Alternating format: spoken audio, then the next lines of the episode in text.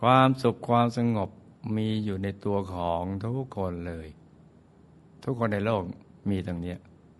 แต่หาให้เจอกันแล้วกันนะ ถ้าเราปล่อยวางได้ วินาทีนี้ก็เข้าถึงในวินาทีนี้ ถ้าปล่อยวางวันพรุ่งนี้ได้ก็ได้พรุ่งนี้ ก็แล้วแต่เราละจะเลือกเอา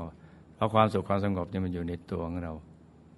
ถ้าใจไม่สงบไปอยู่จักรวาลไหนก็ไม่สงบ นี่นะคือไปแสวงหาที่ที่สงบนะ แม้เจอที่แต่ใจไม่สงบมันก็ไม่สงบ แต่นี่นะ ถ้าเรารู้หลักวิชาเป็นอย่างนี้นะทำใจให้สบาย หาจุดสบายของตัวเราให้เจอแล้ว เดี๋ยวเราจะเจอสิ่งที่มีอยู่แล้วในตัวของเราเนี่ยจ้ะ